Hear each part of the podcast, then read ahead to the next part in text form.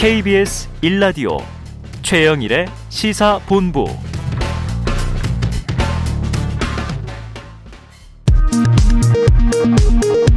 이 시각 라디오 정보센터 뉴스입니다. 정부는 국내 코로나19 확진자 수가 감소세를 보이고 있으나 이달까지는 앞선 발표대로 현행 사회적 거리 두기를 유지한다고 밝혔습니다. 내일부터 해외에서 코로나19 백신을 접종한 후 격리 면제서 없이 입국한 국민도 국내에서 예방접종력을 인정받을 수 있습니다. 박향중앙사고수습본부 방역총괄반장은 4월 3일부터 9월 11일까지 확진자 16만 8천 명에 대해서 접종자와 미접종자들 간의 연령을 표준화해 분석을 해봤더니 예방접종을 받지 않은 확진자가 접종 완료자에 비해 중증 환자 발생과 사망이 서너 배 정도 높게 나왔다고 밝혔습니다. 경찰이 내일로 예고된 민주노총 총파업 집회에 대비해 서울 광화문 주변에 차벽을 설치할 계획입니다. 지금까지 라디오 정보센터 조진주였습니다.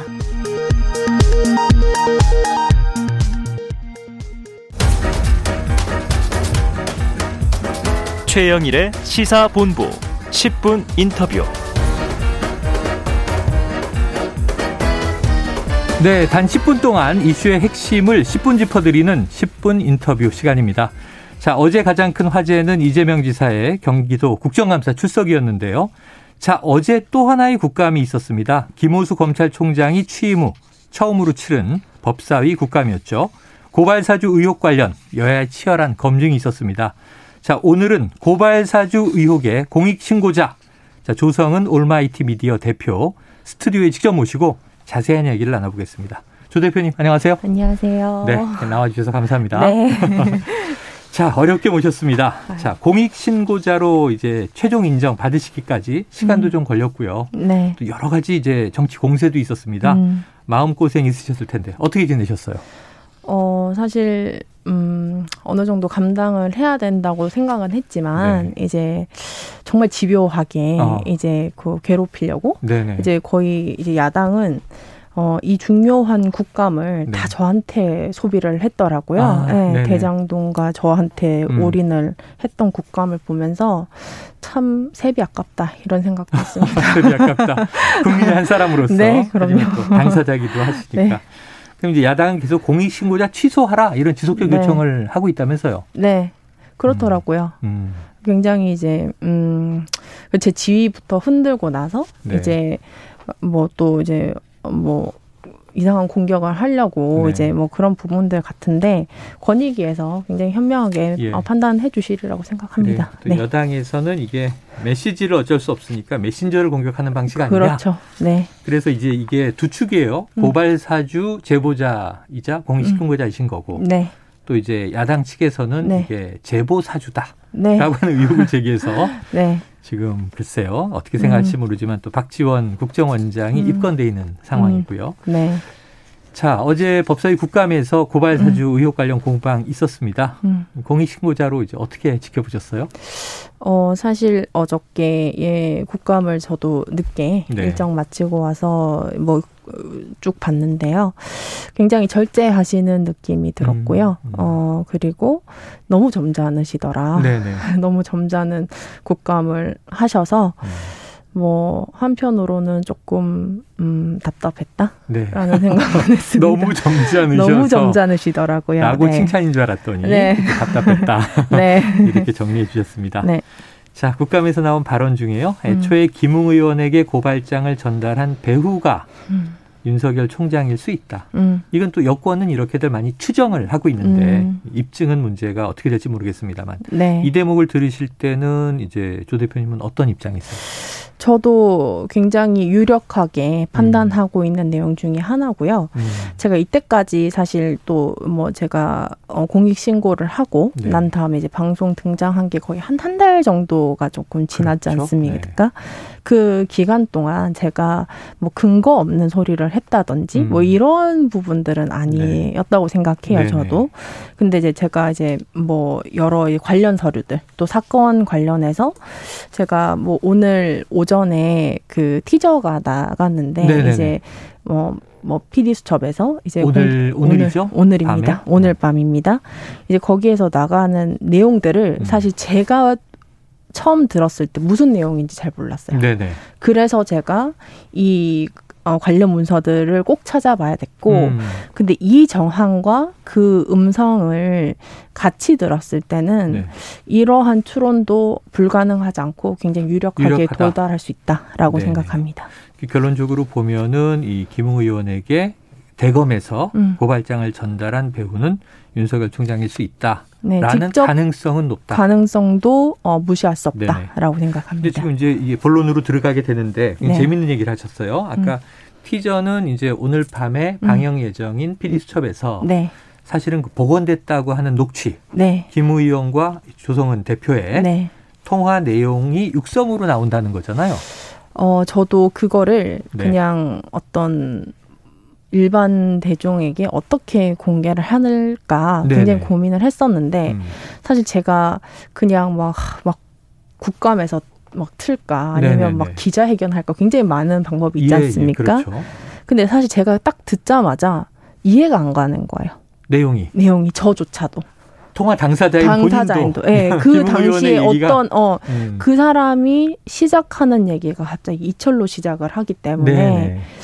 이게 뭔 뜻이지? 하고 제가 이제 다시 찾아봤거든요. 네. 그러면 저뿐만 아니라 대중은 더 어렵고 이해가 안 가실 거다. 그렇죠. 그러면 정말 문장 단위로 공방만 벌어질 거다라고 해서 제가 이 사건 전체를 보여줄 수 있는 사건 안에서 처음 들려드리고 이후에 이제 이것들에 대한 이제 전반적인 보도가 이루어지면 네.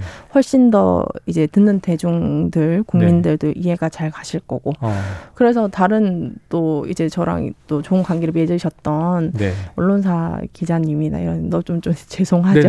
여러분들이 이 정보를 원하셨을 텐데. 네. 근데 네. 좀 양해를 요청드렸고 또 이해를 많이 해주셨. 네, 이해가 됐습니다. 네. 그러니까 특정 매체, 특정 프로그램을 선호하셨다기보다는 네. 지금 한 1시간 정도 네. 시간을 할애해서 네. 심층 탐사하는 프로그램을 네, 택하신 거고. 유일하게 이제 저한테 네. 그 제안이 왔기 지금 때문에. 지금 저희 프로그램도 그렇지만 한 15분 네. 인터뷰 제한됐는데 그렇죠. 맞아요. 그 녹취 설명을 다 할 수 없죠. 해석까지 할 수 없는 거거든요. 네. 자, 그럼 이제 오늘 저녁에 공개되는 내용을 보고 또 언론에서는 네. 시끌시끌할 것 같은데요. 네. 자, 지금 이제 복원됐다고 하는 통화 녹취록 전체를 봐주 계신 거죠? 네. 그럼 이제 파일로도? 네. 그럼 이제 문서로 푼 것도 있고 원본 파일도 있고. 녹취록 형태와 네. 이제 원본 둘 다 가지고 있고. 통화 파일과. 제가 여기서 좀 강조드리고 싶은 네. 부분은 그냥 사실 제가 그동안 이제 뭐 사설 업체 뭐 이런 표현들을 좀 지향을 했던 이유가 사실 대법원 특수감정인, 그러니까 법무부 인증업체거든요. 네네네네. 거기서 증거능력 충분히 인정하는 업체이기 때문에 굉장히 신뢰성과 어떤 그 수사기관에 준하는 능력을 갖춘 업체이기 때문에 네네.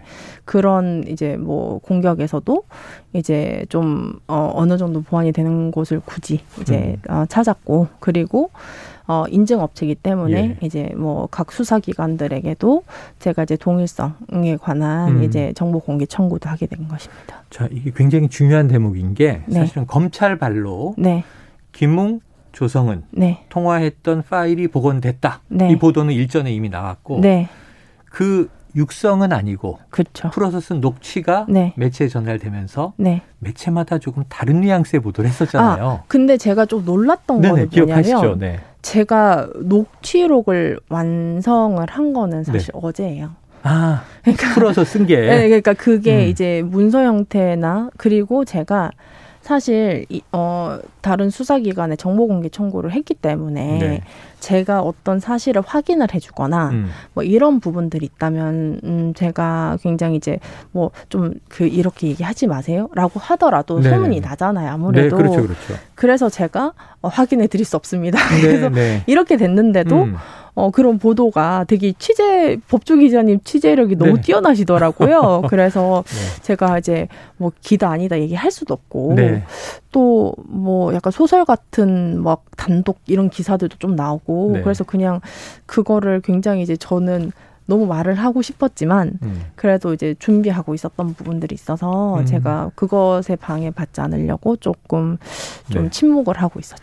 그래요. 그럼 다시 한 2주 전으로 돌아가서 네. 근데 YTN은 윤석열이란 이름이 나온다고 보도를 했고 네. 또 탐해체는 윤석열이란 이름을 빼고 보도를 해서 네. 뉘앙스 차이가 컸는데 네. 자, 김웅 당시에 이제 입 후보자 네. 자, 내가 이 고발장을 들고 가서 접수하면 윤석열이 시킨 게 된다라는 네. 취지의 문장은 나옵니까? 핵심적으로? 아, 제가 이제 그 이름이 나옵니까? 너무 궁금합니다. 이제 다른 이제 라디오에서 네. 그냥 이렇게 답을 했거든요. 네네. 과연 1회만 나올까요? 아, 과연 이름만 나올까요? 아니, 1회만 나올까요? 아, 한 번만 나올까요? 네, 네. 야, 그거는 제가 사실 나올까요? 굉장히 이제 많은 클로를 드렸다고 생각을 해요, 사실. 아, 어제 저녁에 이제 라디오에서 네. 과연 한 번만 나올까요? 네. 이렇게 얘기하신 게 그거군요. 네, 네, 네. 그래서 그 질문을 동일하게 해주셨기 때문에. 네. 그래서 제가 뭐 내용들을 사실 이제 뭐 방송 중에 이제 사건 안에서 듣는 의미가 굉장히 크다고 생각해서 네네.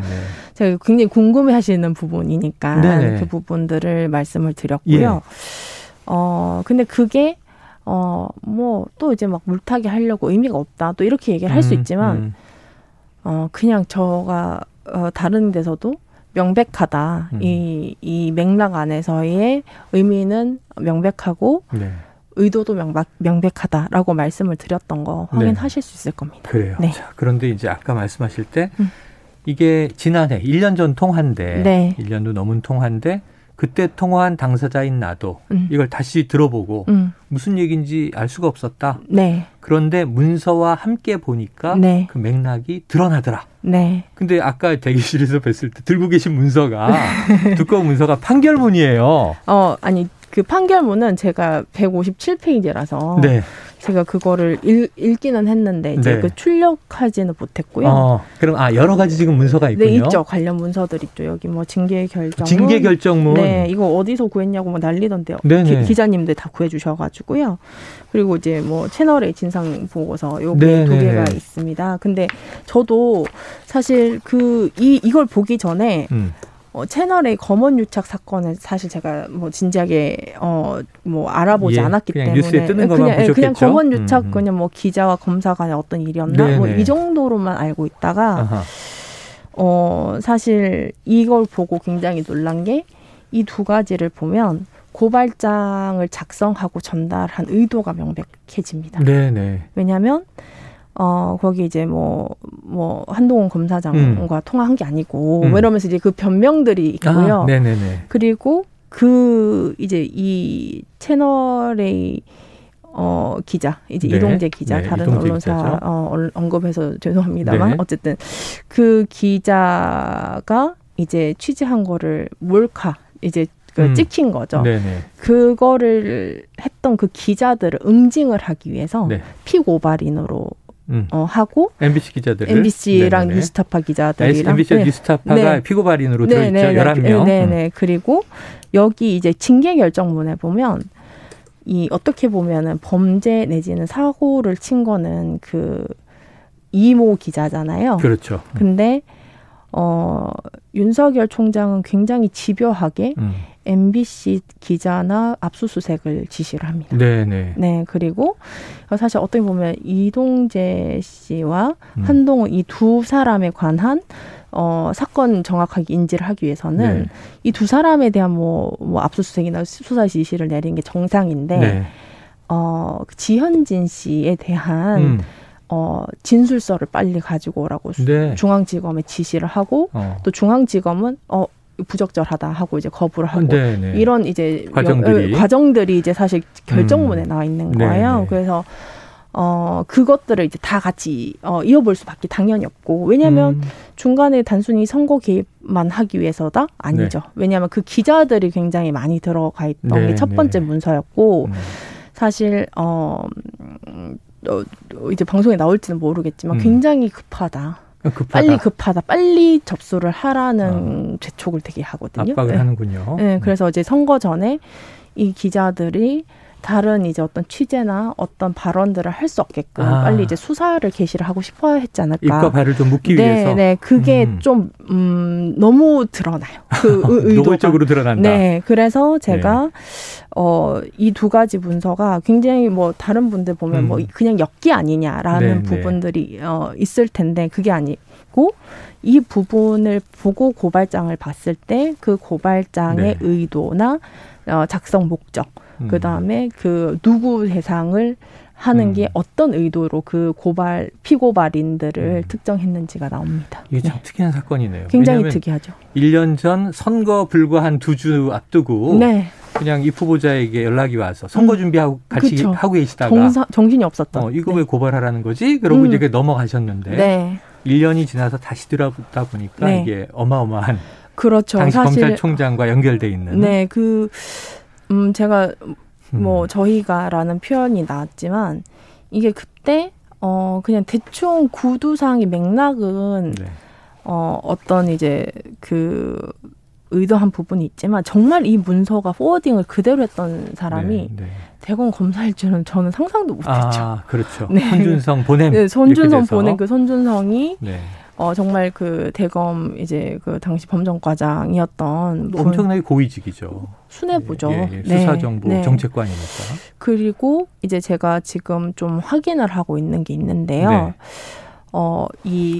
요번 이제 징계 판결로 이제 징계가 합당하다는 판결로 이제 확인된 그 판결 내용 안에 그러니까 어떤 검찰총장에 대한 징계는 적법했다. 네, 행정법원 최근 판결이죠. 행정법원 판결에 어떤 부분이 있냐면. 이제 대검찰청 부장회의에서 이제 다 했다. 네. 이제 동의한 것처럼 하지만 이 결정문에 보면 반발을 해서 부장회의가 약간 불가능해집니다. 한 명도 참가를 안 했는데 거기에 과장 몇 명만 참석을 해서 이제 그 위법한 지시를 강행을 한 게 나오거든요. 회의를 진행하고. 네, 거기 그 서너 명의 과장들 중에서 네. 그분이 과연 포함이 됐을까.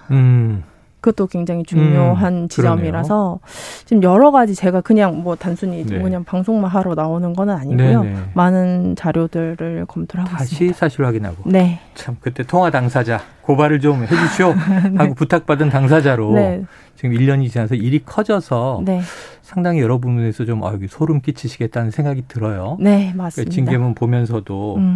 지금 당시에 채널A에 대한 수사 방해, 채널A 그 사건, 검언 유착 사건에 네. 대한 감찰 방해, 이게 인정된 거잖아요. 그렇죠. 근데 이게 지금 고발장과도 연결되어 있는 거고. 그렇죠. 야, 시간이 아쉽습니다. 이래서 1시간짜리 심층 탐사 프로로 가신 거예요. 이해가 되고요. 네. 자, 그럼 어제 직접 녹취록을 완성하셨다. 네. 어젯밤에 완성하셨다. 네. 그럼 이제 윤석열 당시 검찰총장의 이름은 한 번만 나올까요? 이렇게 얘기를 하셨으니까. 네, 그걸로 가름하겠습니다. 자, 여러 번 나왔다는 것은 확인된 것으로 네. 이해를 하겠습니다. 네. 아마 청취자 여러분도 그렇게 들으실 것 같고요. 네. 자, 아마 내일 이후에 오늘 밤에 네. 많이들 보시겠지만 파장이 클 것 같은데 네. 한번 지켜보고 네. 또 새로운 의혹에 대해서 네. 필요하면 연락드릴게요. 알겠습니다. 또 언제든지 오겠습니다. 오늘 말씀 고맙습니다. 네, 감사합니다. 네, 지금까지 고발사주 의혹의 제보자, 공익신고자죠. 조성은 올마이티 대표와 올마이티 미디어 대표와 이야기 나눴습니다. 네, 감사합니다. 네.